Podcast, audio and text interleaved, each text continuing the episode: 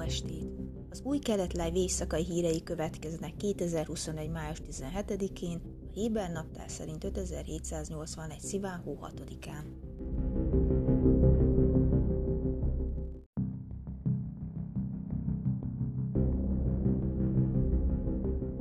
Az izraeli rendőrség és a Sabák biztonsági szolgálat letartóztatott egy darab gyanúsítottat egy molotov koktélos támadás kapcsán, mely súlyosan megsebesítette egy 12 éves arab lakost az etnikailag vegyes Jafó tengerparti városban. A rendőrség szerint a 20-as éveiben járó jafói lakost az éjszaka tartóztatták le az incidensben való feltételezett részvétele miatt, és átadták kihallgatásra a Sabaknak. Az ügy további részleteire hírzárat van érvényben. A támadásra péntek este került sor az arab és zsidó lakosság közötti erőszak közepette, mely felforgatta az országot. A médiában idézett rendőrségi forrás szerint további letartóztatások várhatók.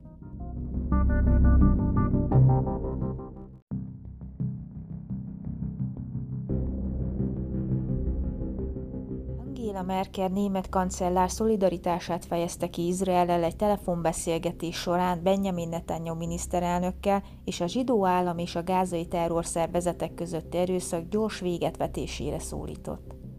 A kancellár ismét élesen elítélte az Izrael elleni folyamatos gázai rakéta támadásokat, és biztosította a miniszterelnököt a német kormány szolidaritásáról – közölte Merkel szóvivője, hozzátéve, hogy a kancellár megerősítette Izrael önvédelemhez való jogát a támadásokkal szemben.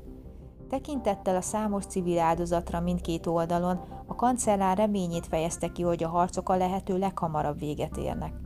Netanyahu megköszönte Merkel kormányának a támogatását, valamint a németországi antiszemita elemek ellen végzett munkáját is.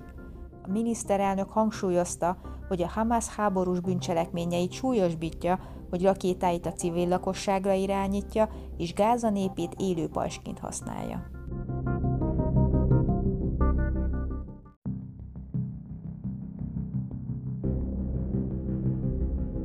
Az Egyesült Államok egy héten belül harmadszor megakadályozta, hogy az ENSZ biztonsági tanácsa közös nyilatkozatot fogadjon el, melyben az izrael és palesztinok közötti erőszak leállítását és a civilek védelmét kéri, állítják diplomaták.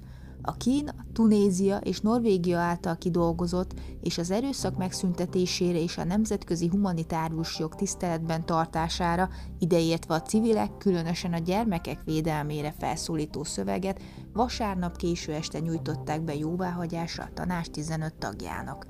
A Haaretz napilap által megszerzett nyilatkozattervezet nem említi a Hamas és a palesztin iszlám dzsiá terrorszervezetek Izrael polgári lakosságát célzó rakétatámadásait.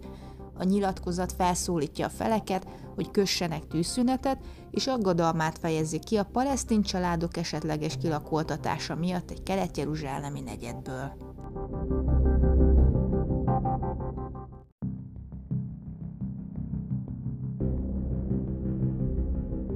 Időjárás. Kedden napos meleg idő várható. Jeruzsálemben 27, Hajfán 24, míg Asdodban 25 és Tel Avivban 26 fokra lehet számítani. Ezek voltak az új kelet hírei május 17-én, hétfőn.